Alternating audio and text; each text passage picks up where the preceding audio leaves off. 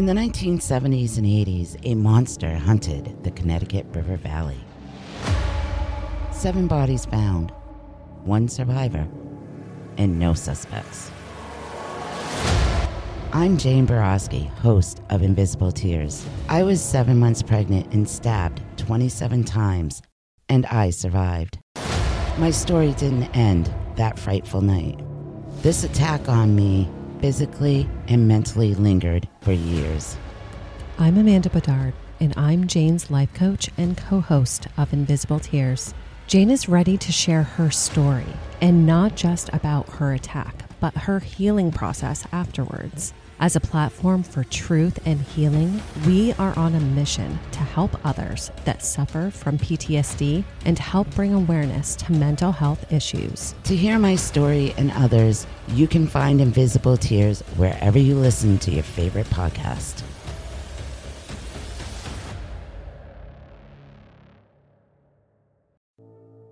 Kidnappings are crimes that are in a league of their own. Not only are the victims, of course, affected, but family and friends are left tormented by the uncertainty of what has occurred and whether or not they could have done something to stop it. Sometimes, though, the answers are never found. Here are five kidnappings that still have unknown endings. Number 5. Timothy Pitzen. No one is promised tomorrow. That's why, for a father like James Pitzen, he always made it a habit to tell his son, Timothy, that he was a good boy and that he loved him. Born in Aurora, Illinois, six year old Tim was the only child of James and wife Amy. And on May 11, 2011, James dropped his son off at school like he had done many times before. Shortly after that, though, he was then picked up by his mother who took him on an unannounced three day trip to various amusement and water parks around the area.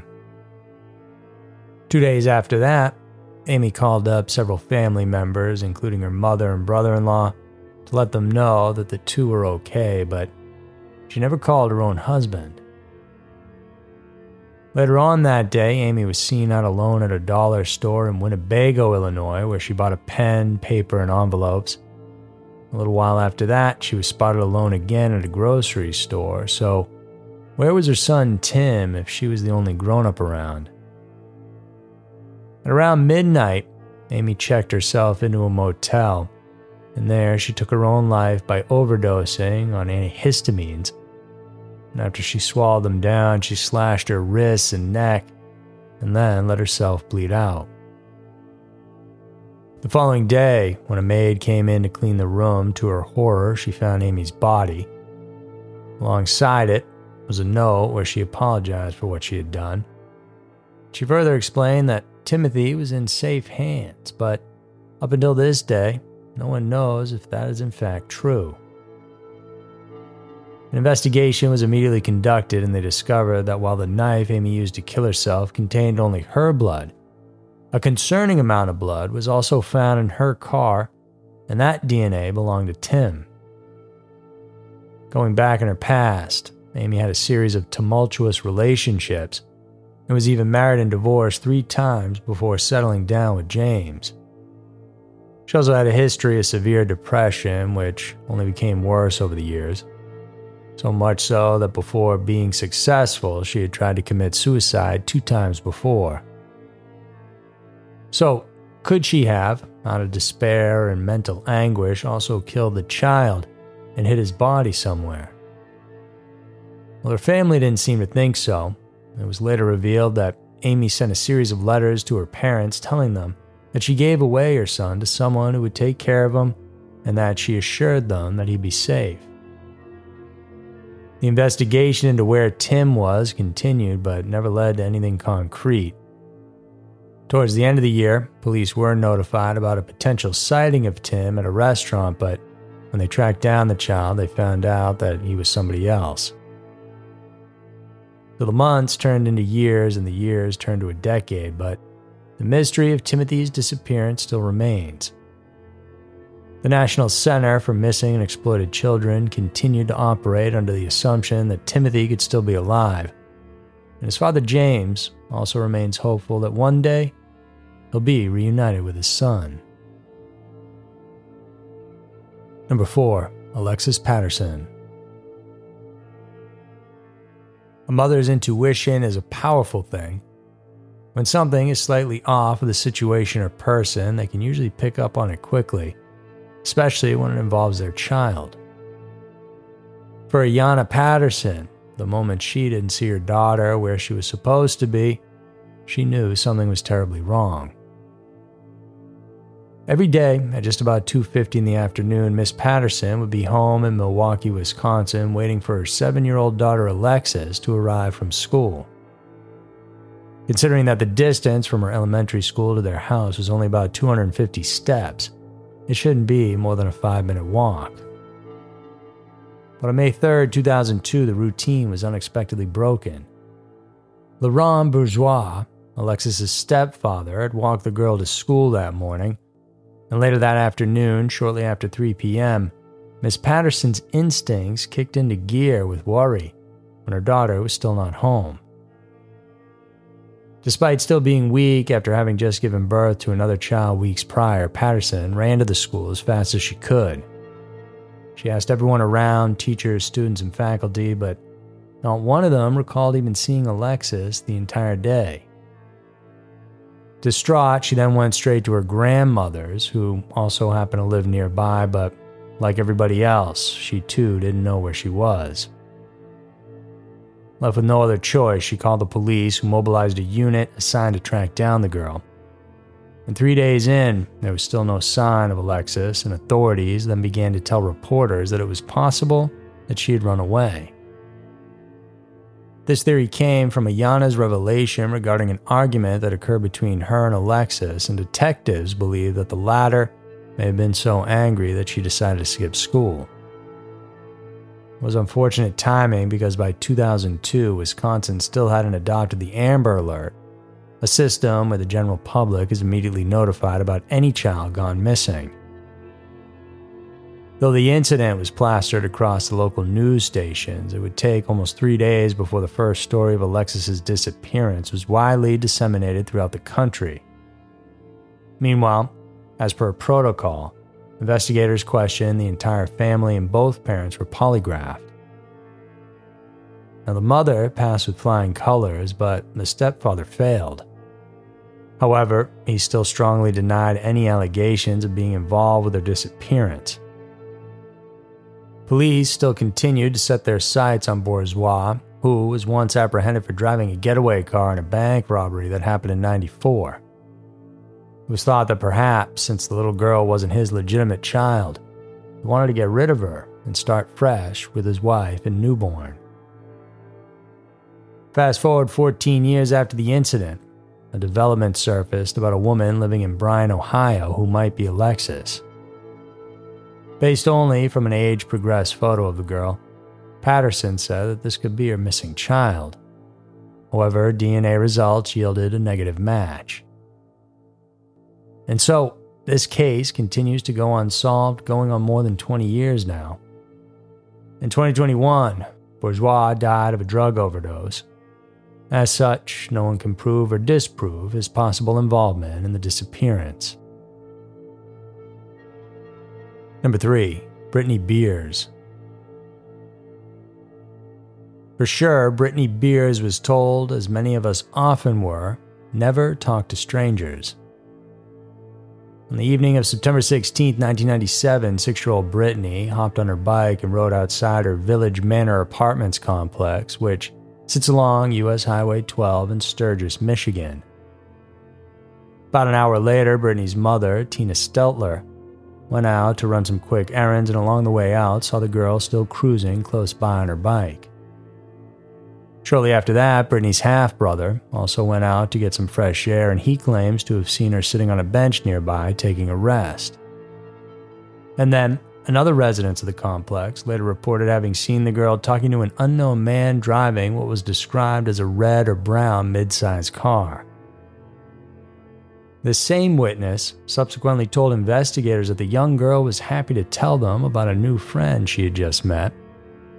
and the statement appeared to be a little bit unusual, especially for her family, who knew how skittish and wary their Brittany was when it came to talking to strangers. Tina eventually returned home at around 9 p.m. and told her other son and daughter to go fetch their sister. They did as they were told, only to return explaining that they couldn't find her anywhere. Police were immediately called to help in searching for the girl. Volunteers and many of the apartment residents also joined in looking for any clues or signs of the six year old. They searched incessantly, all the way to dawn the next day. By that time, it became apparent that Brittany may have actually been abducted. One of the many challenges they faced during the operation was the fact that Beer's apartment was located along a main road through Sturgis. Now, this meant that if she was in fact abducted, they could have made a quick escape without being detected by the neighborhood. The search party was able to cover over 40 acres of land, which included open fields, railroad tracks, and storage buildings. And throughout all the efforts, the only thing they could find was Brittany's bike, which was abandoned on the side of the road close to her house. Meanwhile, a composite sketch of the man seen talking to Beers before she vanished was distributed throughout the town. Though it failed to garner any leads in the early stage of the investigation, it did bring forth an interesting development years later. Authorities have no reason to believe that the girl wandered off on her own. Rather, she may have been abducted, by whom, no one exactly knew, however, police think the problem may have stemmed from someone very close to home. In the following year, allegations of physical and sexual abuse led authorities to remove Brittany's little brother and sister from that same apartment. According to the reports, the girl's father and an uncle, who at the time was living with them, had both allegedly abused the young kids. For many decades, Brittany Beers' disappearance remained an open case, and in 2015, almost 20 years since the incident, police announced that they had a person of interest, his name was Daniel Furlong.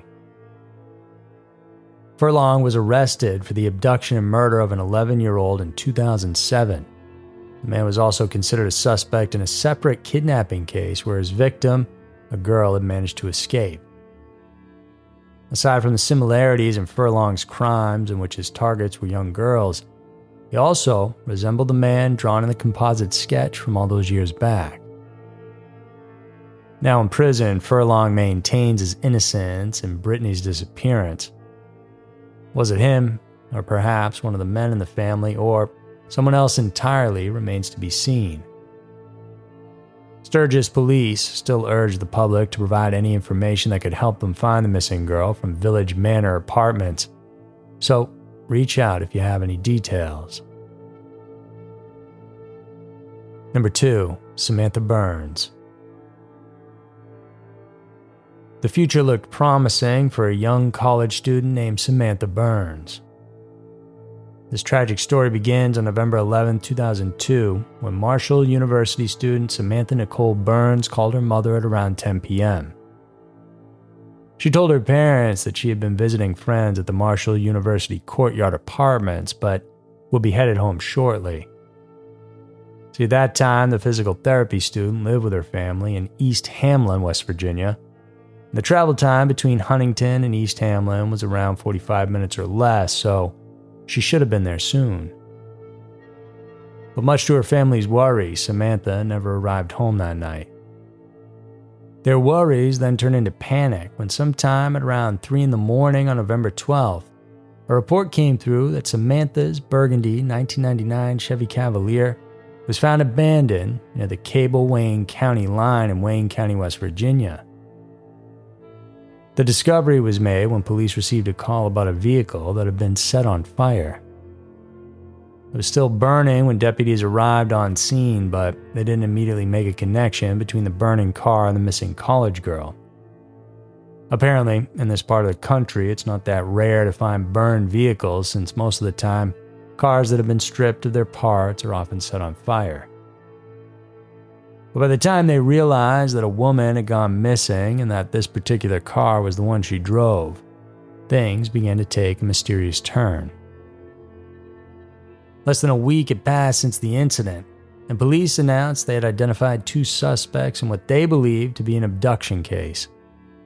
These individuals were Chadwick Fulks and Brandon Basham, both of whom had escaped from the Hopkins County Jail just days before Samantha went missing. These men then embarked on a multi state crime spree, including robbery, car thefts, multiple assaults, and murder. They stole a woman's car and kidnapped her before disposing of it. Both fugitives were later recaptured and resentenced to death because of their new crimes, one of which would be the purported kidnapping and murder of Burns. But because of the evidence and the other crimes were so damning, they never fully got all the details in Burns's case. Prosecutors said the men most likely abducted the girl, held her at gunpoint while they drove her car, and then eventually killed her before lighting it on fire to get rid of any evidence before finding a new ride to steal. Basham would go on to plead guilty to the charges in Burns's case. However, authorities still do not know where the convicts hid or disposed of the body. Number 1.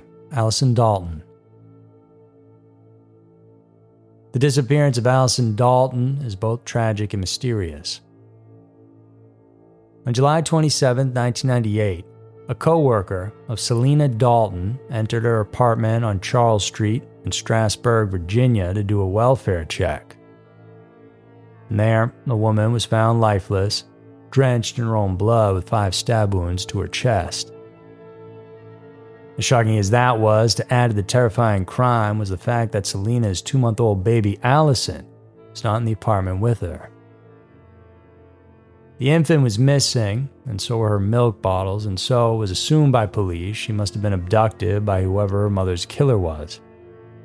Upon the investigation, it was determined that Selena was killed sometime in the early morning, though neighbors swore they didn't hear any screams or hints of a disturbance that day. One tenant said that he did see a man putting a baby in a truck. Sadly, though, detectives couldn't trace who that person was or even find the vehicle, as the witness had very little information on the details. For a town as small as Strasburg, Selena's brutal death came as a shock. The woman had no known enemies, although she did have some issues with a disgruntled ex boyfriend, Daniel Pomple, whom everyone believed to be Allison's father. But still, it wasn't anything out of the ordinary, although it was noted that at the time of the murder and supposed kidnapping, the single mother was seeking child support from Pomple. Upon interrogation, Pomple actually told police that he was at Miss Dalton's apartment that morning, shortly before the murder.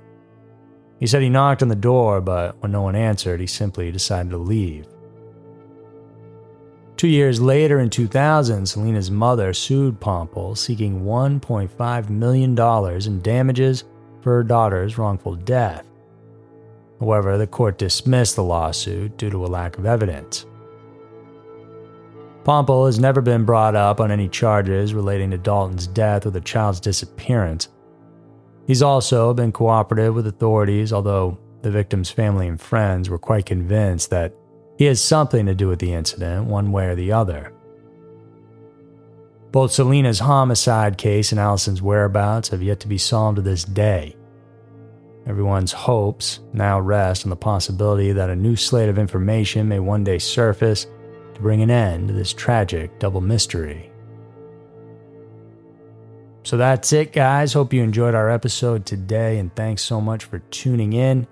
Stay safe out there, and I'll see you in the next one.